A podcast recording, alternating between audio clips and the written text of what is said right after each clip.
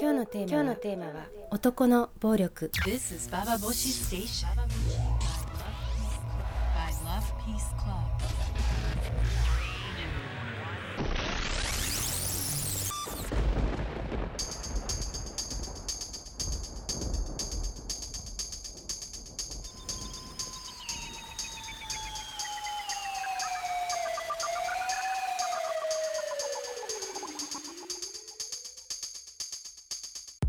インターネットラジオババボシ北原みのりです。え今日は先週起きた秋葉原での事件にを中心に話をしていきたいと思います。というのもやっぱりいろんな気持ちをいろんな人に与えた事件だったと思いますが一つは彼自身が置かれている状況今の多くの若者が置かれている状況不安定な雇用で、まあ、いつ切られるか分からずいつ自分がねあの、まあ、家もなく食事も満足にできないような状況に移されるかもしれないで一回そこに決まってしまった階層を抜け出すってことがなかなか困難であるっていうことをまあ本当身も蓋もない形で社会に突きつけたような事件であるということやあとはその母親のせいだというふうに彼言ってますけども親のせいだというふうに。その彼がそう言う前から青森県の実家の周りでは近所の人たちがこの母親はとてもスパルタだった教育ママでしたっていうようなことを、まあ、次々に証言している映像がテレビには出てましたね。あたかも母親の教育が彼の人格でこの事件を引き起こした、まあ、根幹にあるかのように報道されていますけれどもでも一方で彼の父親自身も大変な暴力だったってことも、ま、言われてるわけですよね。暴力的に教育をしていた甘やかすことは一切なく青森県のそのすごく冷たい寒い中 T シャツ1枚で外に出されていた姿とかっていうのを近所の人が目撃しているわけですけれどもでもその父親の厳しさについてというよりも母親の息子への期待感の方が何かとても邪悪なもののかのように報道されているように私は感じるんですけども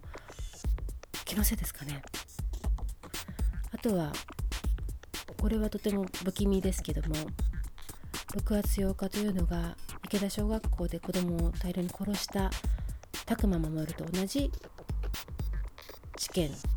拓磨守が犯した事件と全く同じ日であったということ。でそれが本当に影響を与えているのかと彼自身今回の事件に結びついているのかどうかまだ分かっていないところですけれども。でもあの事件と今回起きた事件とても似ているような気が私はしています。社会を恨んで嫉妬して自分をもう嘲笑うようにそして社会を嘲笑うようにそして人を殺す。そんな男の気持ちが何かとても伝わ似て似て伝わってくるような不気味さを感じています。拓磨守はもう死刑にされてあっという間に死刑にされてこの世にいないけれども彼のその社会に対するひどく理不尽な恨みというものがまだ何か薄暗くなんか渦を巻いて残ってるような不気味な感じを受けていますけれども。ということでちょっと気が重い話題ではありますが今日は、えー、秋葉のあの事件を中心に話をしていきたいと思います。インターネットラジオバーバシ今日も最後まで聞いてください。By Love. Peace Club.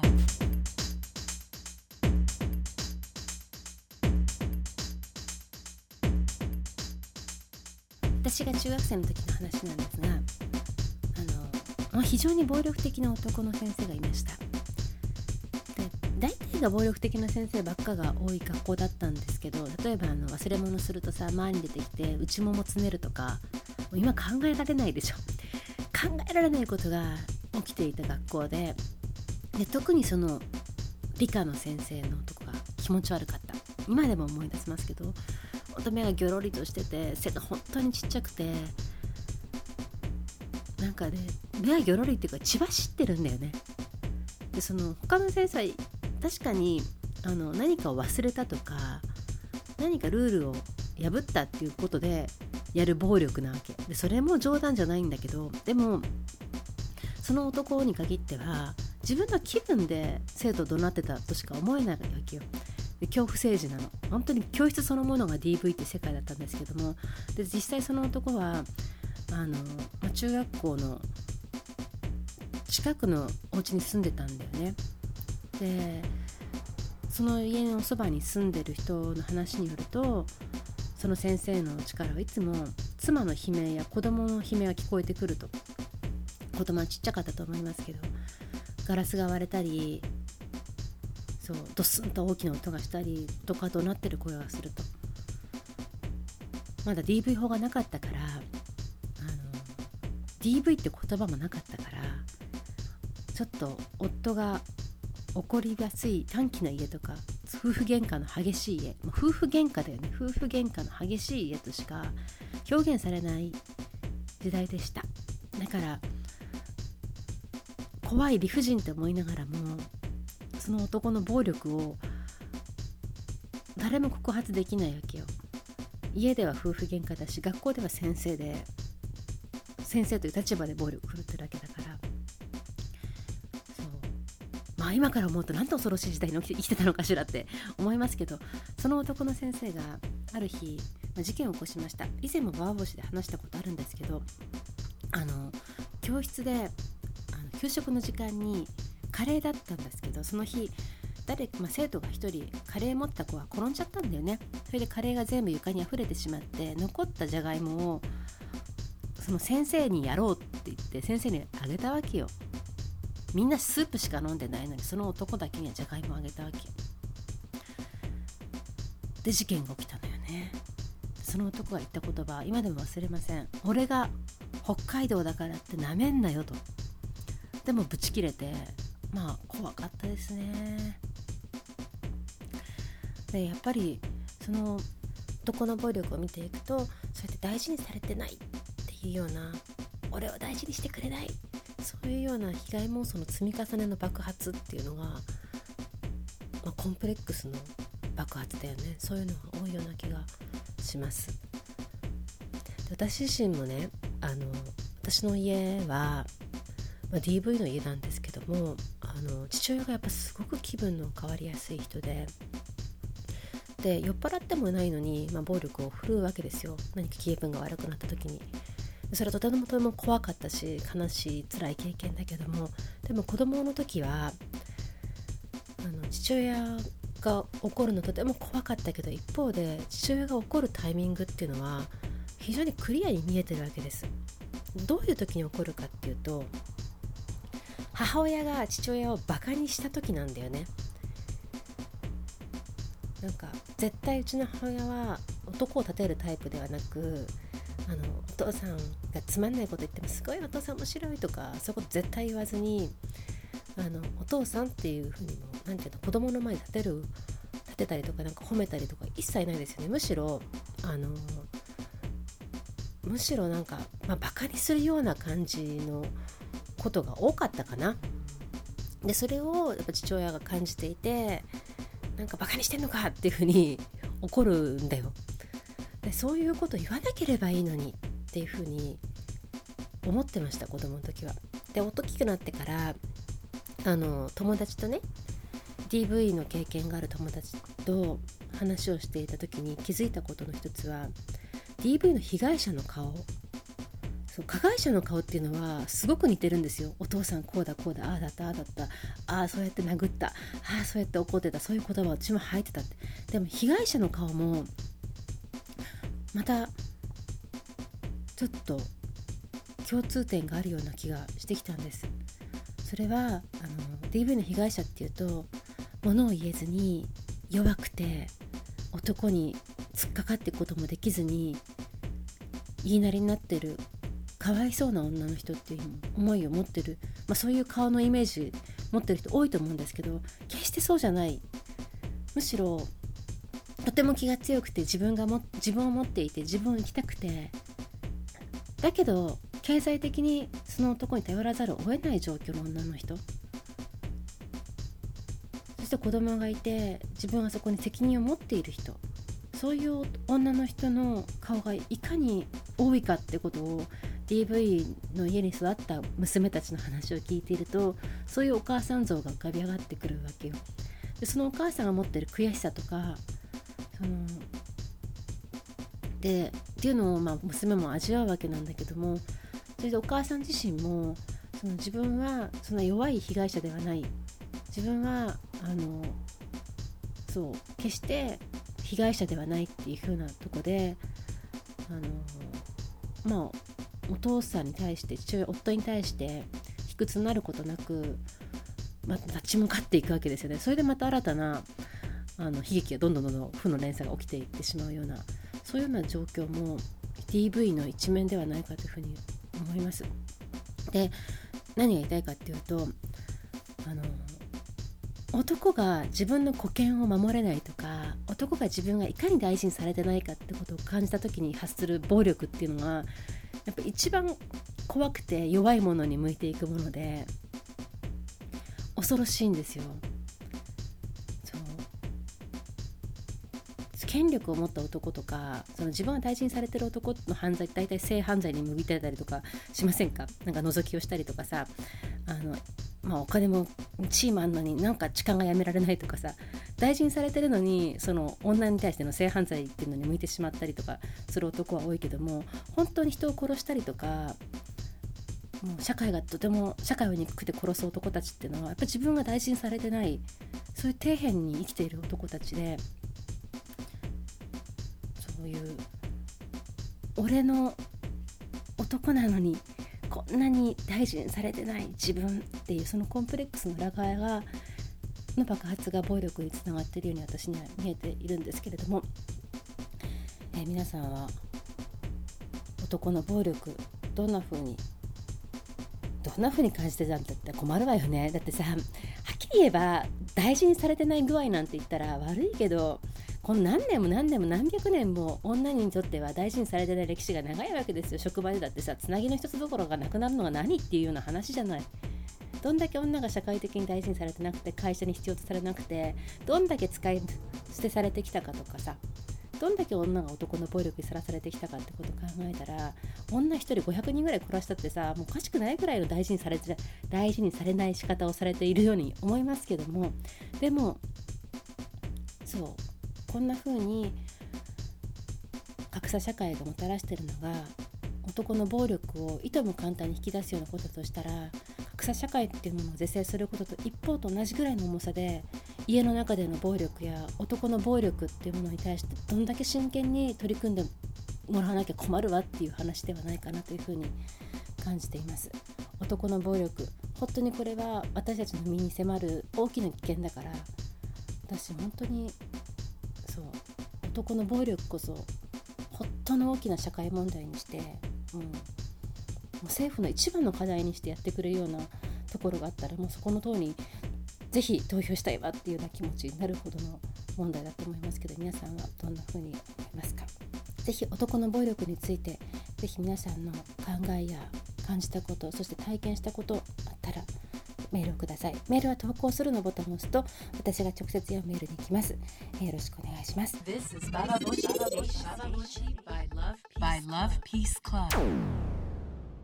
ずいぶん前のことですけどあのアメリカ人で黒人の男性と、まあ、しばらく付き合ったことがありましたであのある日ねあのセックスをしたくなかったんだよね私はでも彼はすごく従っていてでしたくない寝るって言ったけど彼はどうしてもしたいって言うからじゃあどうぞ好きにもちょっと私はしないからって言って、まあ、彼は私を、まあ、な舐めたりなんだりしたわけですよ。だけどこっちは全然その気にならないからでもなんか、まあ、物理的に言っちゃったわけ。はあじゃあおやすみグッナイさようならまた明日の朝ね。そしたらものすごい不機嫌になってきたんだよね男が。であのアンフェアじゃないってセックスはギブアンドテイクなのに君はすごく利己的だって言い出したわけ。どうしても自分行きたかったらしいわけ。であのじゃあオナニーでもすればいいじゃん。ねどうぞ。だもういい。ダメだと。そんなねわがまま許されない。何なんだって怒ってさ。で分かったもう帰るわって言ってもう荷物まとめその人のうちに泊まってたからまあ、帰ろうとしたわけですよ。したら追いかけてきて。大きな声で「なんて身勝手な女だ」ってことを言うんだよ。怖かったですね。だってすごい大きな人だったし。うん怖いっていうよりもなんだろうな。びっくりしたってことの方が大きいかな。びっくりしたな。そう。びっくりびっくりびっくり。なんでこんなこと起こるの？でしまいにはもうそれでも強引にバーカみたいなこと私が言って冗談じゃないよバーカもう帰るからさよならあんたなんかも二度と顔見たくないじゃあねって出ようと思ったらボーンって突き飛ばされたの。であのただ向こうもさすがにハッとした顔をしてでも突き飛ばした時点でもう終わったでしょ？だからもうさよならねって言って外に出てったんだけどその前に言われたのがあのなんだろう。お前はフェミニストだから今の男の暴力っていうのでなんか自分が100%の被害者のつもりだろうがあのお前も十分に加害者だみたいな言い方をしたんだよね確か。でもまあびっくりしましたっていう感じでお家帰ってきたらもう二度と会うつもりなかったけどそれからまあすごい電話が何1日5分おきにすごい量の電話かかってくるわけ。でも全部出ませんでしたけどそしたら留守電にこういうメッセージが、ね、いっぱい入ってたのよ、まあ、最初はごめんなさいごめんなさいごめんなさいなんだけども本当に自分は悪かった。どうにかしていた。あまりにもなんか君が好きでなんかあまりにもなんかセックスしたかったからあまりにもなんか残念なあまりこうしてしまったってところからだんだんだんだん、まあ、言い訳がね僕は実は DV の家庭に育っていた。自分はアダルトチルドレンだと。自分も自分のコントロールできない感情を持て余しているとどうにか直していきたいからどうにか手伝ってくれ。そう僕を見捨てないでくれっていう話になってきたわけです。そう。でもあの本当に私は腹を立てたしあんな思いしたくないし冗談じゃないって思ってあの彼との関係は一切連絡こちらからしなかったし取らなかったしそう。でまあ切れることはできたけれどもでも今でももし一瞬迷った気持ちがなかったわけじゃないですよ。だってとても優しい時の人を知ってるわけだから。いろんな自分自身もそのね子供の時の影響っていうのがそうどんな風に自分に与えてるかってことを考える機会いっぱいあるわけだからその男が DV の連鎖の中で生きてきてそして暴力や自分の感情を止められないとしたら同情するべきとこもあるんじゃないかっていうふうに思ったとこもないわけではない。多分あの時私がその私に突き飛ばしてセックスしないって怒った男のとこに戻ってしまったらどうなったかなってことをと考えましたね。2人の問題として彼の暴力や彼の感情の起伏の激しさを一緒に解決していこうって時に自分が抱えた問題っていうよりも彼の抱えた問題に一生懸命なることで自分はどういうふうになっていったかなって。でそれはでも実際に私の周りにも少し私の周りにも何人かいた私の大事な女友達でもやっぱそういうような男の問題に巻き込まれて一生懸命になってしまってる女友達の顔ってやっぱり何人かやっぱり思い浮かぶんですよね。そうなんかそんなことを思いながら男と女の関係って男と女の関係って「てんてんてん」っていうような気持ちでいますけれども、えー、皆さんは男との暴力個人的な関係の中で向き合った時にその男の暴力を徹底的に糾弾できますか？それとも彼の暴力を病気だと思って癒してあげなければ問題を一緒に解決してあげなければというふうに考える方ですか？ぜひなんかそんな話もメールいただけたらと思います。メールは投稿するのボタンを押すと私が直接読むメールになります。This is Baba Boshi Station. By Love Peace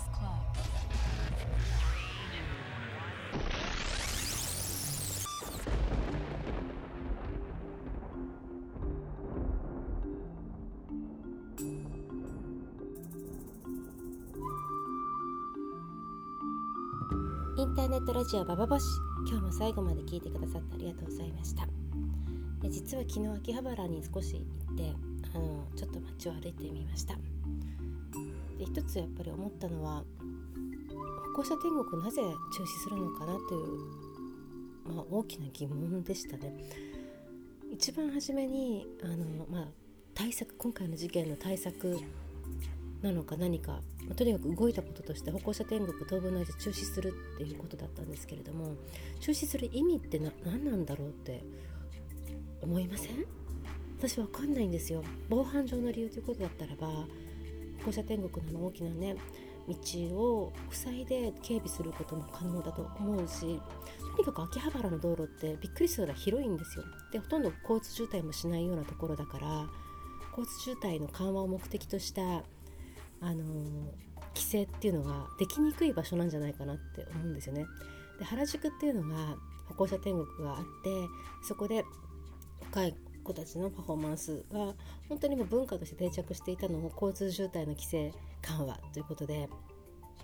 交通渋滞の緩和だよねということでまあ中心になって久しいですけれども秋葉原も実はこれを機に誰かがしたかったことをしてんじゃないかっていうような気分にさせられるようなすごく急であっさりとした中止の仕方だったような気がどうしてもしてしまいます。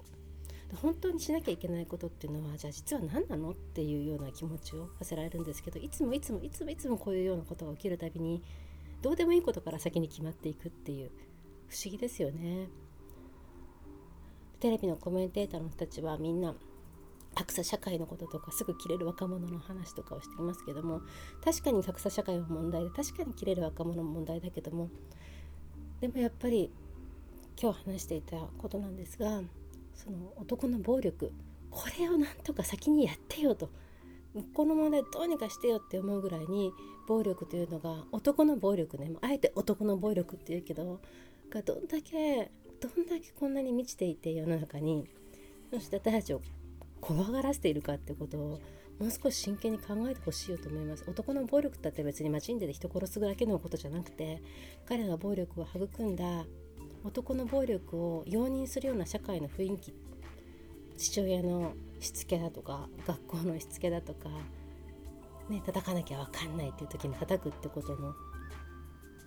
肯定をするような状況とかどんな暴力もそう許しちゃいけないっていうような強いものがないとダメなんじゃないかと思います。ダメっていうのは変わらないって。そっちの方がとっても緊急課題で男の暴力を根絶することが何よりも緊急課題だと私は歩行者天国をやめる前にそう思いますけどね。皆さんはどう思いますか？男の暴力に私たちはどんな風にさらされているのか改めて考えさせられるような秋葉原の事件でした。インターネットラジオバーバシ。今日も最後まで聞いてくださってありがとうございました。北原みのりでした。